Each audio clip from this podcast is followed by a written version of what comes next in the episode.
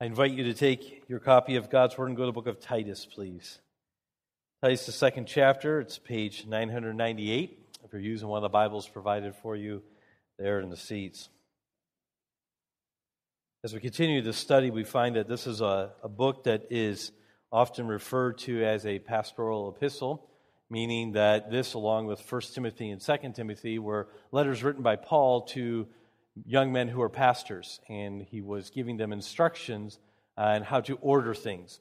In chapter 1 and verse 5, Paul said to Titus, he says, This is why I left you in Crete, so that you might put what remained into order and appoint elders in every town as I directed you.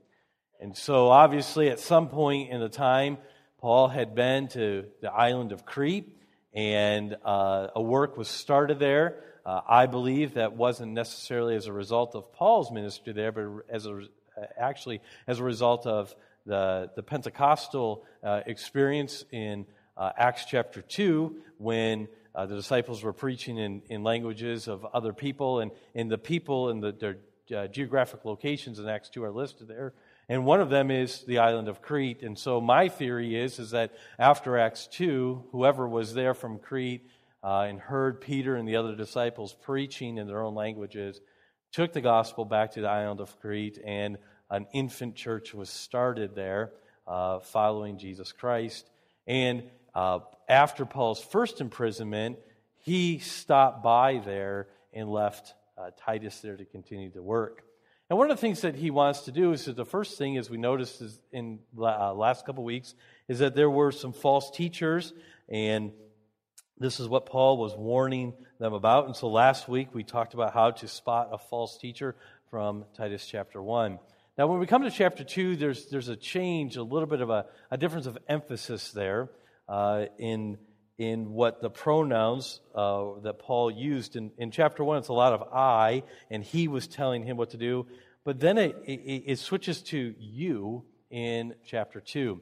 And so there's a contrast that's happening there. So, picking up our reading of verse 1 of chapter 2, we'll read the whole chapter, although our text this morning will end uh, at verse 10. But as for you, talking to T- Titus there, teach what accords with sound doctrine. Older men are to be sober minded, dignified, self controlled, sound in faith and love and steadfastness. Older women likewise are to be reverent in behavior not slanderers or slaves to much wine. They're to teach what is good and so train the young women to love their husbands and children. Be self controlled, pure, working at home, kind, and submissive to their own husbands, that the word of God may not be reviled. Likewise, urge the younger men to be self controlled. Show yourself in all respects to be a model of good works, and in your teaching, show integrity, dignity, and sound speech that cannot be condemned so that an opponent may be put to shame, having nothing evil to say about us. Slaves are, we, are to be submissive to their own masters in everything. They are to be well pleasing, not argumentative, not pilfering, but showing all good faith, so that in everything they may adorn the doctrine of God our Savior.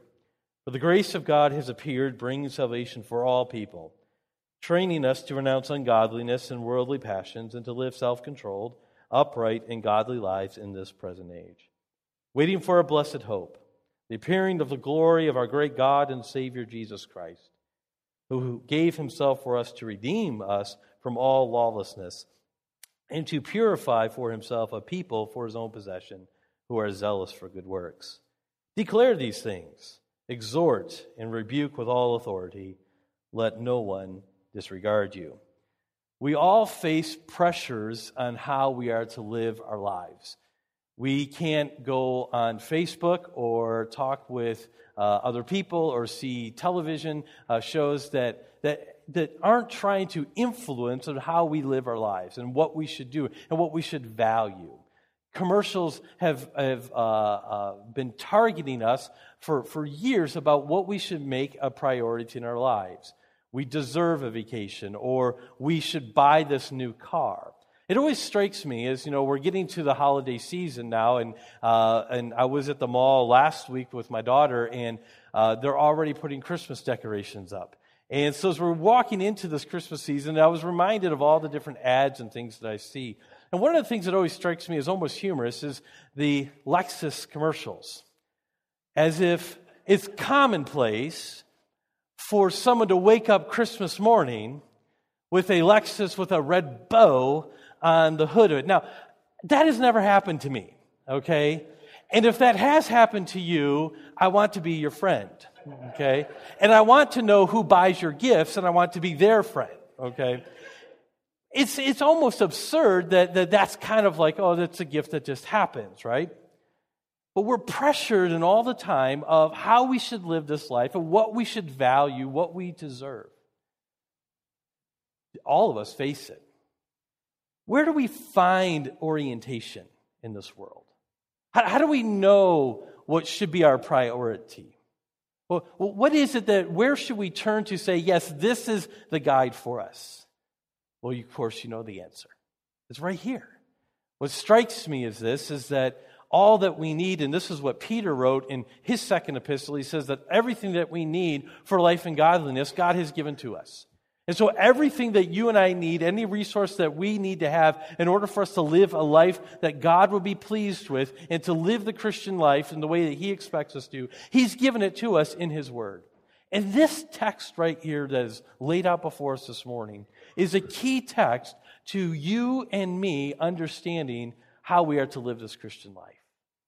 And so, as we look at this, keep in mind that this is an imperative text for a very important text that we are to, to hold true to, to our own souls and to our lives. And this should be our guide, not culture.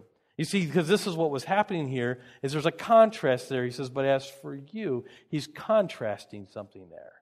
He says, don't go after culture. Don't go after the culture that you're ministering at. Go after something else. Follow the words of God. So, Let's look at this idea of Christian living. As we're looking at this this morning, the first thing I want to share with you this morning is that Christian living really has two main schoolhouses.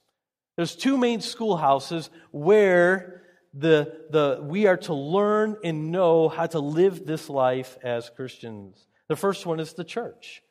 You see, he's talking there. Paul says to Titus, he says, But as for you, and he's talking to Titus, and he says, This is what you must do. And he's contrasting that to the false teachers of chapter 1, verses 10 through 16.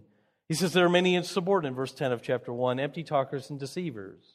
And he goes on and he talks and describes them. He says, this is what's happening. In fact, in some cases, in verse 11, it says that they are upsetting whole households. And so he's just described this. And now he says, but as for you, in contrast to what these people are doing, you must teach healthy teaching.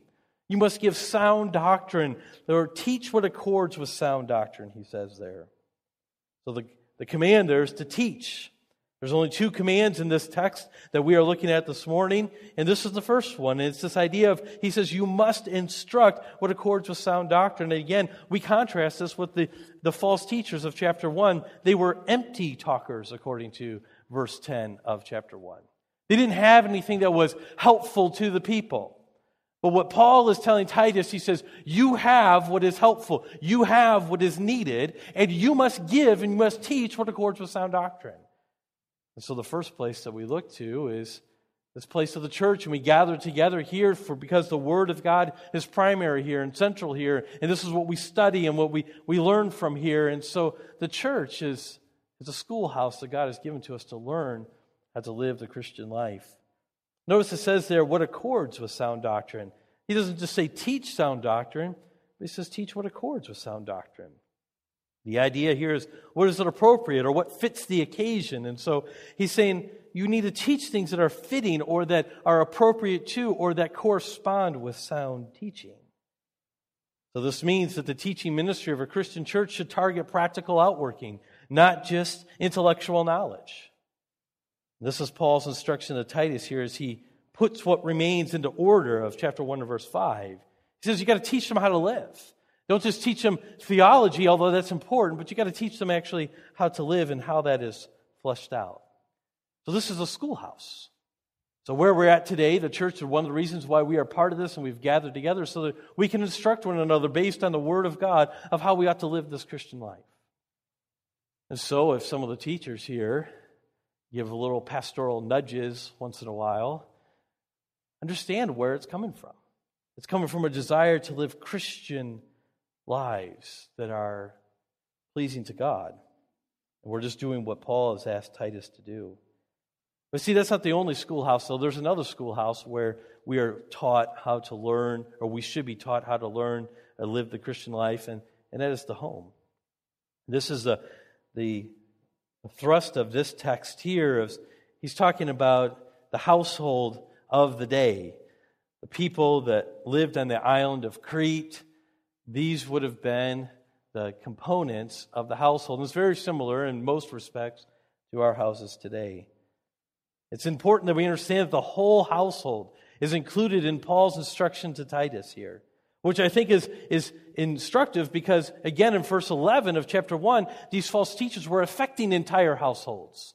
It says that they were, they were uh, uh, upsetting these whole families here. And so I, I find it very interesting and, and, and helpful that then Paul says, I'm going to give instructions that are going to help every part of the household. So the house is where we should learn how to live the Christian life, Christian homes. But you know, the, the question naturally comes up what about those households that do not have the ideal situation? And that is very common. Very common. Couple statistics that came across my desk last week was 35% of all children are living in single parent homes. 35% of all children live in single parent homes.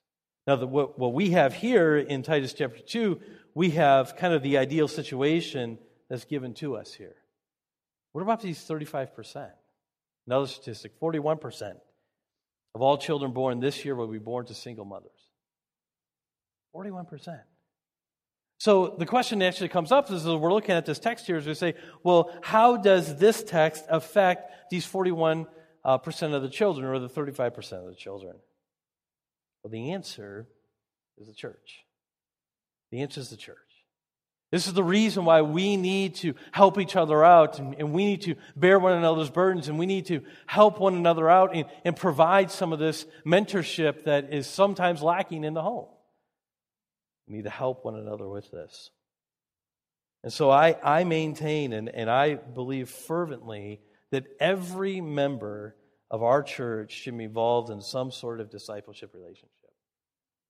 Every member of our church should be involved in some sort of discipleship relationship. Think about that. And think about your relationships right now. Now, keep in mind that I'm not talking about programs here, because programs uh, don't last. I'm talking about relationships. Relationships is what lasts. And I'm not saying discipleship programs are wrong or they're bad or, or they're insufficient or, or that they're, they're, they're um, uh, not needed. But what I am saying is that it's a relationship that we need to go after. So if I was to put it up on the screen and kind of graph it, I'd, I'd put it like this is your name, put your name in the middle there. There should be somebody that is teaching you. There should be somebody that is pouring into you. And then there should be somebody who you are pouring into. If we look at what we just read in Titus chapter 2, we see that there's to be people learning from each other and helping each other out in the Christian life. And we see this in church and we see this in the home. And so you should be able to put names in those blanks there. I put the puzzle pieces up there as an illustration. Remember that we are all much like a big jigsaw puzzle here in the church where we need each other. And if, if one or two pieces are missing, it's going to affect the entire picture. So think about this. Whose names would you be able to put in those blanks? Who are you actively seeking a relationship with to learn from? And who are you actively trying to instruct in the way of Christianity and to follow Christ? You see, I believe that in the home or in the church, this is where Christian living needs to be taught. We need to learn from one another.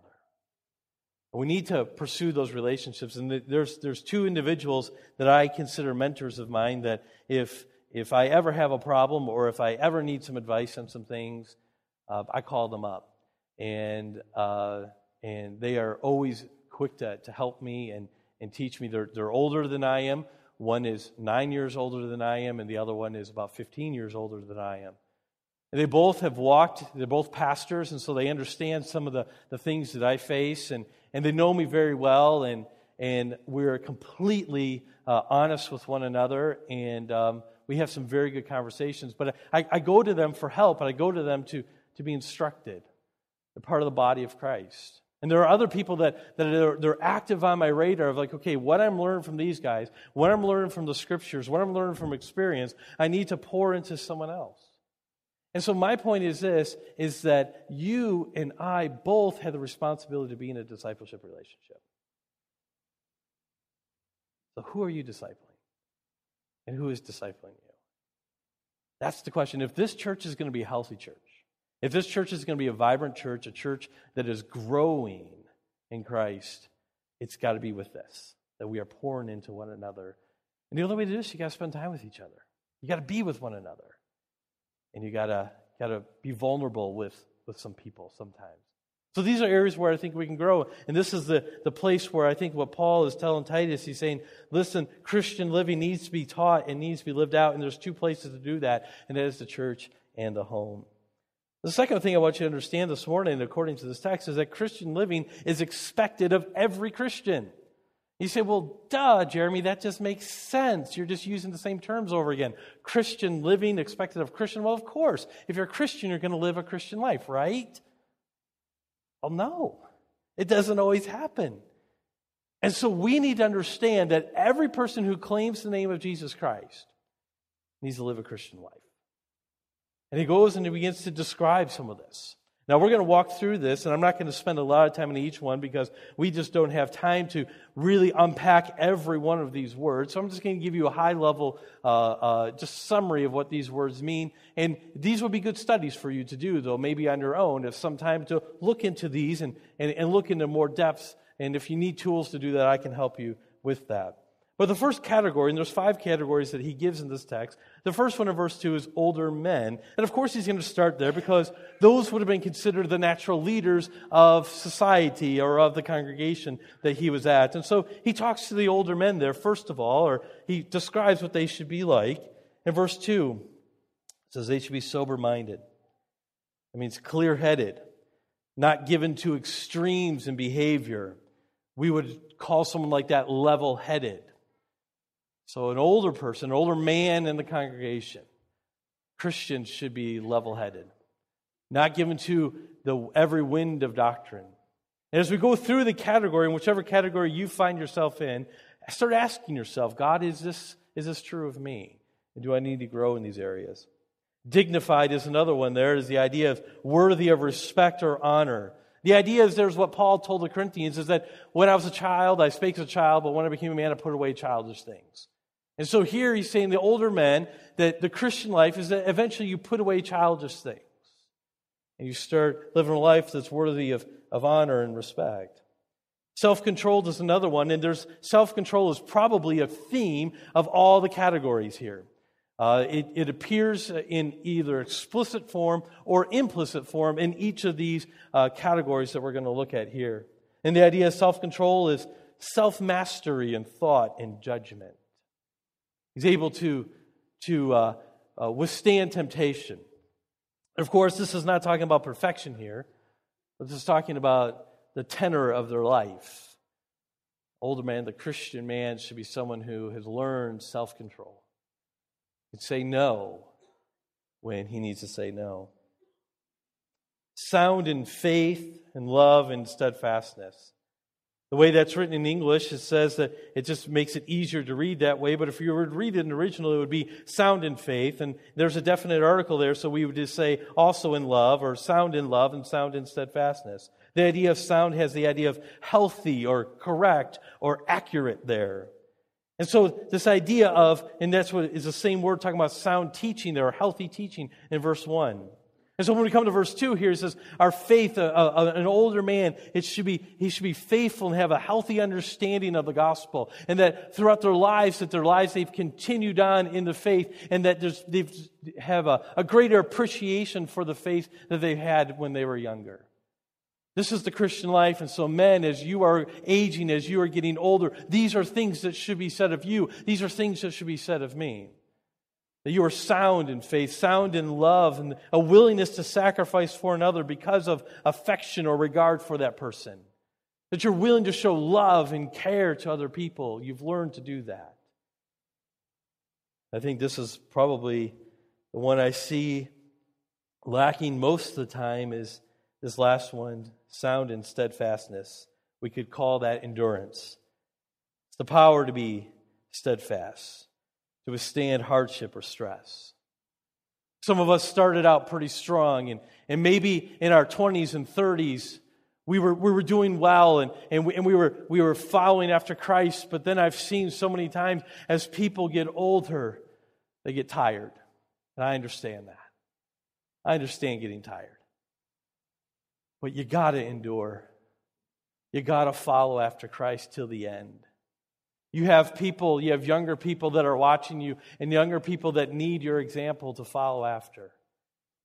Endure to the end. Don't give up. Sometimes as we uh, we age, and, and let me just say this, uh, and, and, you know, I worked in senior care for a few years. Let me say this getting old stinks. Okay? It's awful.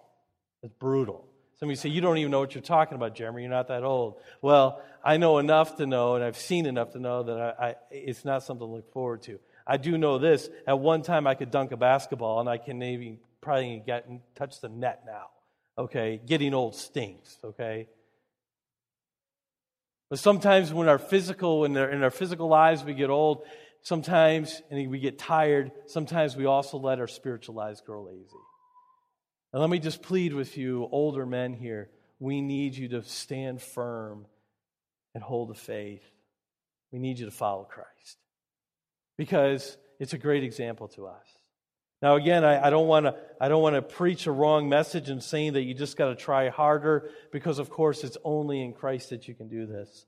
I need to say that we need to draw our attention. We said that self control is, is a theme of this text here let me just draw your attention to verse 12. It talks about the grace of God, and this will be our text next week. But it says that it's the grace of God that's appeared. And one of the things it does is it teaches us or trains us, according to verse 12, to live self controlled life. So the life that you live and the life that I'm pleading with you, older men, to live this life, I'm pleading with you. The only way you can do that, according to this text of verse 11 and 12, is through the grace of God. So bow before God, make it your prayer every day, and say, God, may I finish well and may I endure to the end. We need you to do that. So, men, look at this list. Does this list describe your life? If it does, praise God. If it doesn't, then ask God to change you. Ask God to, to, to conform you to the image of Christ here. The next category in verse 3 is older women. I'm not going to make any distinction on what age constitutes an older woman. You can do that yourself. But older women, likewise, so along with everything else that's been said here, they're to be reverent in behavior, not slanderers or slaves to much wine. Reverent behavior has the idea of sacred, and the basic meaning is that women should live a life that is befitting to a godly person. So, older women, you should carry a, a, a distinct godliness about you, is what Paul is telling Titus to teach there. Not slanderers, Speak the truth about others. Don't gossip. Not slave to much wine. This was probably the idea of the self control implicitly here. And this was probably a cultural problem in the island of Crete. That there was probably too much time and too much alcohol, and, and the older women, especially, were giving themselves to wine there. And what, what, what Paul is telling Titus, he's telling the church there, he says, don't bow to the cultural expectations. Aim higher than cultural expectations. And don't do this. And then it says they are to teach what is good. And so train the young women to love their husbands and children. Older women, be a teacher. Teach younger women. Younger women, find older ladies and ask them to teach you, ask them to, to instruct you, ask them to help you. And this isn't just, just only to women. Men, we need to do this as well. But here, there's a specific application was given for women here, and he says, do this. Teach what is good. Be good teachers to them. I find it interesting here that, that the, the category given here uh, to Titus, he was told to teach the older men. He was told later on he's going to teach the younger men But the, the category of young women, of who should teach them, wasn't primarily given to the pastor, but it was given to the older women of the church. So, this is your responsibility. As you have learned Jesus Christ, as you have grown in your relationship with Christ, make sure you're passing it on to someone else. So, pray for each other, spend time with one another. You know, one of the things that we did this year as, we, as the experiment was the member care initiative, and one of the things was is to do just this, is so that we would try to encourage people to relate to one another and pour their lives into each other here. So, women, look at this list. Does this list describe your life? Older women, are you, are you using the time that you have to pour into somebody else and to instruct them? You've gone through life circumstances that some of these younger women in our congregation are just now going through, and it's scary to them. The idea of, you know, how many theories there are of parenting and childcare and education and all that, it's overwhelming to young moms and young women. Women trying to figure out relationships, trying to figure out all, navigate just life, and trying to navigate this world of of a career versus a family or trying to do both at the same time. All these things, they need your instruction. At the very least, are you praying for the younger women in our congregation? See, this is the purpose of a church. This is the reason why we, we, we exist here, is to help one another and minister to one another in this way. So, this brings us to the third category, that is younger women. And what are they supposed to do? Is love husbands and children. Of course, this is assuming that they're married. Now, the first thing is what's implied here is that they're to learn from older women. And so, the question to the younger women here in the congregation this morning is who are you learning from? Who are you trying to, to seek advice from? Is it, is it a blog? Is it a website? Is it someone in the church? Who is it? My, my, uh, uh, my advice is to find a godly woman, an older woman, and spend time with that person. And now, my experience with any type of mentoring relationship, and I think I started to say this and got away from it earlier, is that I, I had to pursue it. And uh, one, of, one of my uh, best friends in this entire world is also one of my mentors, is uh, a guy named Bob. Uh, he was the pastor that, that preached here at the installation service uh, when I came here uh, two and a half years ago. Uh, we're best friends. Uh, we, we are completely transparent with each other on, on everything in our lives. And I, I once said to him, I said, Bob, the reason why I'm still friends with you is because you know too much about me. Okay? And I said, This is the only reason why we hang out with each other still, is because we have so much dirt on each other, we can't let each other out of our sight, each other's sight. But God, in His providence, moved me to Wisconsin and him to California. So uh, we're, we're, trusting each other here that, that we're going we're gonna hold secrets uh, uh, that, that we've promised each other that we would. But you know, the interesting thing is, you know, he always kind of viewed me as just a younger brother. And one day, I was meeting with, we were meeting with a group of pastors, and I, throughout the term, I just said, well, Bob's been a mentor to me in this way, and I, and I gave the illustration. On the way home, Bob said to me, he said, you know, I never thought of myself as a mentor to you. I said, he goes, I, I just thought we just kind of hung out together. I said, well, that's all I wanted. I just wanted to hang out. Every time he needed to go someplace, I said, hey, I'll drive. And, and, uh, and I would just ask him questions while we were driving. And I remember we were helping a church out about an hour and a half away, and uh, he was doing the preaching there. And I said, hey, I'll go and uh, run all the, the computer stuff for you. And I just wanted that hour and a half in the car with him, there and back, uh, so I can ask him questions. And we could talk about things. Like I said, what do you think about this? Or what do you think about that? And, and uh, over time, it really began, uh, really developed into a mentoring relationship where he was pouring into me. But I had to, I had to go after that. I had to kind of hang around until he would, he would teach me something. You know, that was one thing he said, I never really thought about it this way. I said, Well, that, yeah, I just kept hanging around until he actually taught me something. And man, it took a long time, Bob. you know, we laugh and, and we, we, we joke with one another, but you have to pursue those relationships. And so, for the younger women, pursue those relationships with an older woman and, and learn from each other here. So, what's implied here is that they first learn from older women. Loving husbands and children, again, this is assuming that they're married. And the idea is interesting that you would think that you wouldn't have to teach this. Because of the way the world talks about love is that you fall into love, right? But any of us who've been in any type of relationships know that you have to learn to love.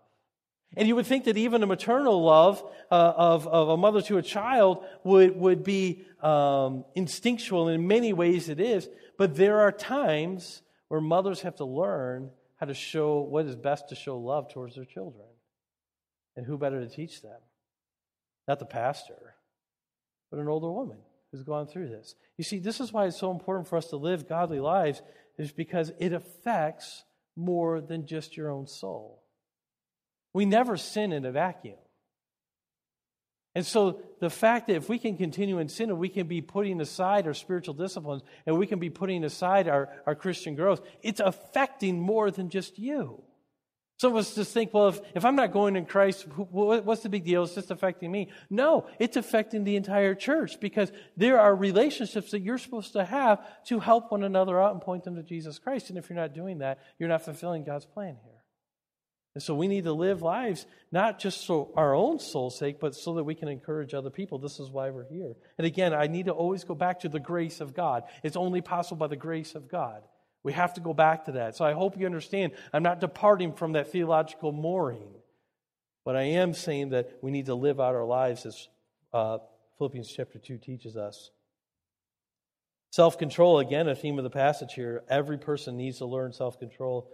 Pure, this is the idea of moral integrity. It seemed that the ladies of Crete were starting to fight back against their men.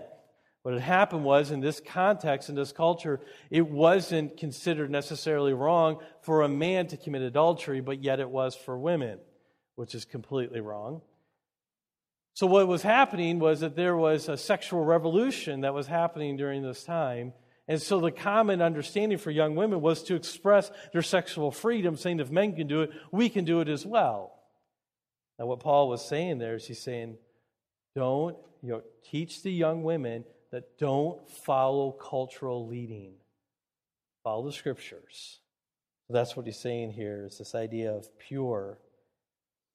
Working at home, I think we need to be careful with this because this can bring up a lot of of, uh, of different theories. In fact, I was in a situation not too long ago talking about this text, and someone used this text to prove that it, in their minds, that it was wrong for women to work outside the home. I do not think that that is what is going on in this text here. But what I do think is happening here is that the priority of a young woman should always be their family, their home, whether or not they work outside the home because you can still work outside the home and yet still maintain that the family is the priority. You can be conscious of, of schedules and things like that. But the point is, is not whether or not someone chooses to work outside the home. The point is that for a young woman, the priority should be given to the home. And the reason why is because that is God's plan to best shape the home for the children to grow up in the nurture and admission of the Lord. So the home has to be the priority. And again, it doesn't preclude working outside the home. It's just a matter of what is first of importance there. And this is what the young women need to learn from the older women. Kind means good or gracious. Submissive to their own husbands. Again, this is another uh, one that is packed with a lot of of connotations or emotions. But the idea here is it's not any type of inferiority because Jesus himself, let me remind you, was submitted to the Father. It says that Jesus submitted to the Father, and yet we know from Scripture that Jesus was equal to the Father. And so there's no idea of inferiority here. It's this idea of function. And it's important to understand here, he's not saying the young women should be submitted to men submitted to her husband. There's a big difference between the two there. It's in terms of function in the home there. And this is how we live the Christian life. And it has nothing to do with inherent worth. So, younger women, look at this list. Whether or not you're married or, or whether or not you have children, look at what this text says. And, and is this true of you?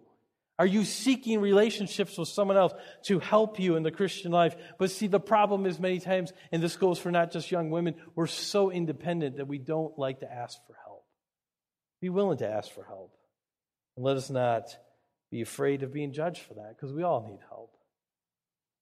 Now, the fourth category, it seems very short. This is younger men. In verse 6, likewise, urge the younger men. Urge is the second of two commands in the text here, very forceful in his writing. And so, what he's saying that what Paul is telling Titus there, he says, the younger men, you need to urge them to be self controlled. Again, here we have it again, kind of this theme. Every group here talks about being self controlled. Based on Titus's urging, what they're supposed to do is be a model of good works and in the teaching show integrity and dignity and having pure speech. And so these are the things that young men are to aspire to. They're aspire to being a model of good works and becoming leaders in their situations, following the example of Titus. They are to, as they have opportunities to teach, they are to do it with dignity and integrity.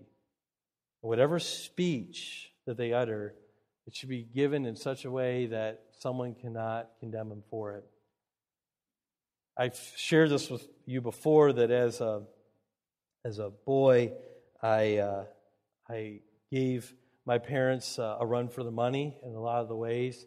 I was a pretty good kid in, in most ways, but um, I was very persistent in some things, and I was not afraid to speak. I wasn't afraid to, to talk about something. I remember mom and her exasperation one day said to me, Jeremy, you, just have a really big mouth. Find a way to use it for God. Okay?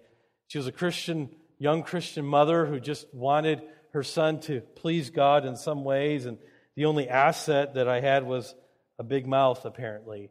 And she said, Try to figure it out.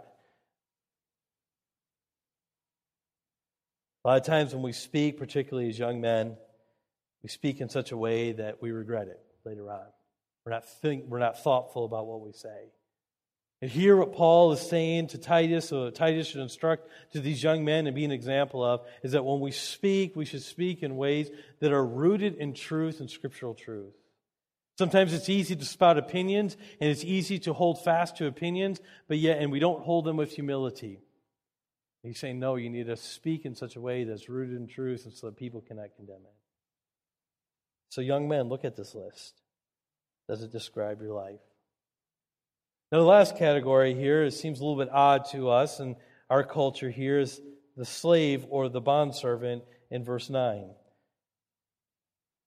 got to understand that a little bit of background about slavery in Paul's day, it was not based upon skin color or race as we think of slavery and our embarrassing history as Americans. Slavery in Paul's day spread across racial, social, and national boundaries. A person could be a slave as a result of capture in war, defaulting on a debt, or being sold as a child by destitute parents. Maybe they were born to slave parents, or they were convicted of a crime such as kidnapping or piracy. Or sometimes people even sold themselves into slavery because they felt it was a better uh, life for them. Not to say that it was always easy and it was all rosy. There were abuses in it, but it wasn't the same type of slavery that we think of in our own history. In fact, a third of Rome's population in this day were considered slaves. One fifth of the other population outside of Rome was considered a slave. And so it was any service um, uh, industry. So even doctors and teachers would have been considered slaves in this context. So when we read this, it brings up a lot of connotative meaning. And I don't mean to completely whitewash it because there were abuses. I want to make sure that's clear. But it was a little different than what we think of here. So what does he do? Now, elsewhere, Paul, he did in 1 Corinthians, he told slaves if you can get out of the situation, go for it, but don't make that your priority. Usually, Paul's concentration, whenever he speaks of slavery, was not on changing the person's circumstances, but rather on instructing them how to act as a Christian in whatever circumstance they were in. And so here, he's, he's, he's including every member of the household even slaves, of that they are responsible to live a Christian life. And so, probably what he's referring to here is he's talking about slaves who were uh, slaves in a non Christian household. The reason why I say this is because he doesn't address masters here as he does in, in Colossians. So he's saying if you're part of a household and, and part of this church in Crete, and, and the, the owners of the estate are not Christians, how should you act as a Christian, as a Christian bondservant? He says, let's be submissive. The idea is to willingly place ourselves under the authority of another. Just understand that, that this is the place you're in and, and obey in such a way that is honoring to God. Well pleasing, work in such a way that shows that the supervisor can trust you. Work in this way. And we can make some parallels to our working relationships with our bosses at work. It's not a complete, uh, a, a, an even parallel, but this is some way we can make some application. Not argumentative. The idea is antagonism. Make it easy to manage you, is what Paul is telling Titus to tell, teach the slaves. Not pilfer, pilfering. Petty theft was apparently common among slaves in Rome. So don't do that, he says. Displaying faith. Your faith is put on display in your relationships, not your ability to recite the Apostles' Creed. He says, how you live this out. Make sure, how you live your life, make sure that it, it shows your faith. So we've gone through these things, and we could have spent a lot longer time with these categories. But the, the whole idea, the main point I want you to get is this is that the Christian life, the living the Christian life is expected of every person. And so obey the scriptures. Live in such a way that brings glory and honor to God because it will have tremendous effects. And that leads us to our third and final point this morning that Christian living produces crucial benefits for our world. This is why it's so important is it does affect more than just you or your house. It affects the world. In verse 5, we see, and three times in this text, we see some purpose statements. In verse 5, talking to the young women, it says to be self controlled, pure, working at home, kind, and submissive to their husbands. And it says it gives a reason why that the word of God may not be reviled. The idea is there is that God's word is substantiated when we live the Christian life as God intends for us to do. Reviled has the idea of blasphemed or slandered or defamed. And so if we live the Christian life, it's giving credence to the Word of God and it's giving, it's showing people that the Word of God really is powerful and it can transform our lives. And so the application was specifically given to the young women there, but it can be drawn across all the categories here is that the Word of God should never be reviled or blasphemed or slandered or maligned because we're refusing to obey God's commands. And when we do that, when we call ourselves Christians, and believe me, the world's watching, and the world knows that, that the, the world knows what is expected of us, and the world has a standard for people who call themselves Christians. And when we don't do that, when we ignore the commands of Scriptures, reviles the Word of God. Again, I've got to go back to this because I don't want anyone misunderstanding this. This is all the grace of God. Go back to this and say, God, I can only live a life pleasing to you that by your grace and by your enablement. And, and that's not what's saving us. And I hope no one's misunderstanding that. Living the Christian life has nothing to do with whether or not I am trying to merit or earn salvation. That is not what's being taught here. But because you're saved, because you have a relationship with Christ, if that's true of you, this is how, this is how it should affect our lives. It should transform our lives so that we live in such a way that God's word is not reviled, that God's word is substantiated. We find a second purpose statement in verse 8. After talking to the younger men, he says, In the teaching, show integrity. And he says, In sound speech that cannot be condemned, so that an opponent may be put to shame, having nothing evil to say about us. So, Christian, one of the, the benefits that our world needs is that God's opponents are silenced when we obey the commands of Scripture. When we respond in such a way that is counterintuitive and we respond in grace and respond in speech that cannot be condemned because we're giving simple truths of God's word. We're not trying to debate someone or argue with people necessarily, but we're trying to give them truth. Opponents have nothing evil to say. They may disagree, but they can't call you a hypocrite. They may not be persuaded by your argument, but they can't attack you in your character because of the Christian life being lived out by the grace of God. And then the last benefit we see in verse 10 is attributed to the slaves that God's message is made more attractive. It says, Not pilfering, but showing all good faith, so that in everything they may adorn the doctrine of God our Savior. This is an amazing promise here. The idea of adorning has the idea of making more attractive or decorating or putting ornaments on something. In just a few short weeks, many of us will put trees in our homes, and then what will we do? We don't just put a tree there. We begin to put lights and ornaments and other things on it. Why? To make it more beautiful, to bring out the beauty that's already there. And this is what he's saying here. He's saying to the slaves that if you show yourself in good faith, if you work in such a way that is in accordance with, with what Christ is teaching, not with what cultural expectations are, if you live in this way, that you will adorn the doctrine of God our Savior, that it will be made more attractive to other people. Because everyone expects us to bow to cultural pressures. But when we don't and we live counterintuitive to cultural wisdom, when we live according to the scriptures, that is attractive to people because they don't think of it in that, that it's possible for themselves.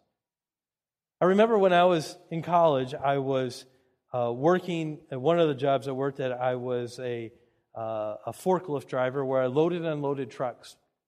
We were a third party warehouse, and so we got all sorts of uh, merchandise that came in and, and we sort for a short amount of time or whatever and load it onto another truck and send it on its way.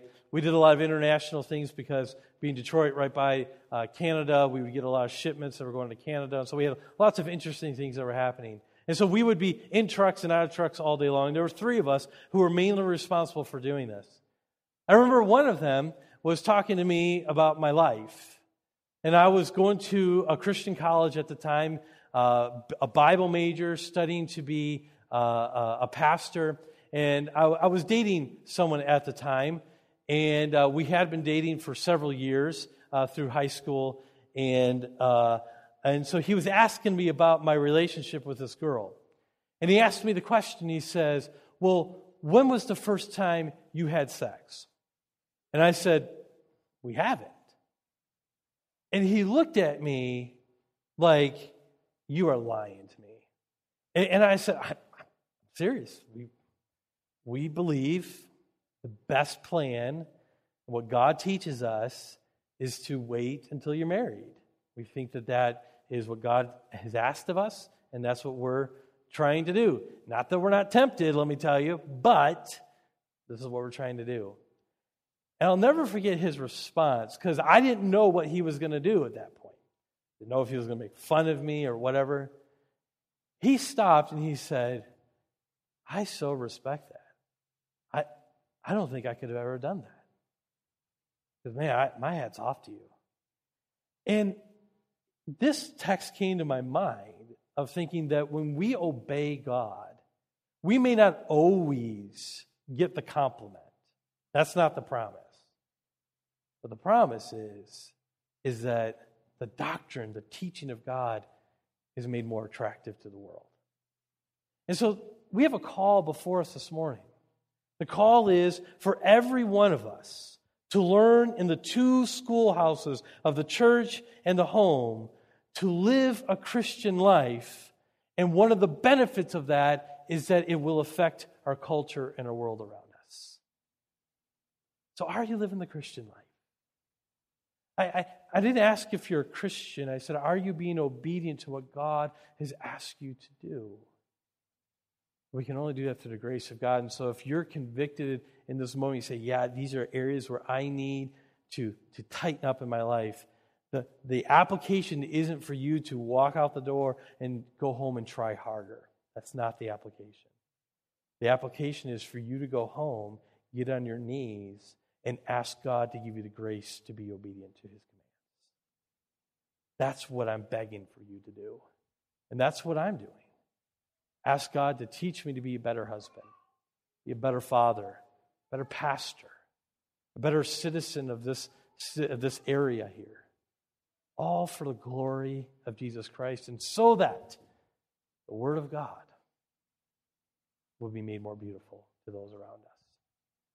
You know, as I conclude, I'll just say this. We need to understand that the life has been defined and described for us, and so we need to ask ourselves are you actively learning from other people?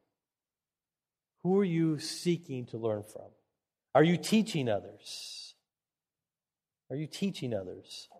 How we live the Christian life will affect the impact we have on each other and the world around us. Let us not bow to cultural pressure, but rather let us submit ourselves to the scriptural pattern laid out before us in Titus chapter 2 here. And I have to say, it always comes back to Christ. Ephesians chapter 2, I put it on the screen, says this For by grace you've been saved through faith, and this is not of your own doing, it's a gift of God. It's not a result of works, so that no one may boast. For we are his workmanship. If you're a Christian, you are a, a masterpiece that God is crafting, created in Christ Jesus for good works, which God prepared beforehand that we should walk in them. The Christian life is only possible because of Christ. And it is for Jesus that we live the Christian life. So let us go and spend time on our knees this afternoon asking God to draw us closer to Him and more obedient to Him. Let us pray. Father, we need you and we need your enablement for all things. I pray that we would live this life in a way that brings great glory and honor to you. And I pray that we wouldn't do this with depending on our own strength. I pray that we would go back to Jesus and understand that this is the reason why you saved us and you saved us so that we would live this life in a way that's pleasing to you and that that would bring glory to you and that you will give us the strength to do this. And so I pray that you would reorient us this morning. No doubt many of us have wandered from what Titus chapter 2, the pattern has been laid out for us. It's not our goal to make people feel bad or feel uh, guilty of themselves, but it is our goal to point out truth and to allow you to instruct them in the way that you would have them go. And so I pray that you would work in our hearts today and reveal to us where we need to improve and give us the understanding to, that we need to go to you each day and go back to you and ask for your grace, your ability, your gift to live in the way that you would have us to live. Thank you for your word. Without it, we would be lost. We'd have no clue what you expect from us. But your word is very clear. The passage before us this morning was very clear on what we should be doing. Now may we be obedient to you by your power. In Christ's name we do pray.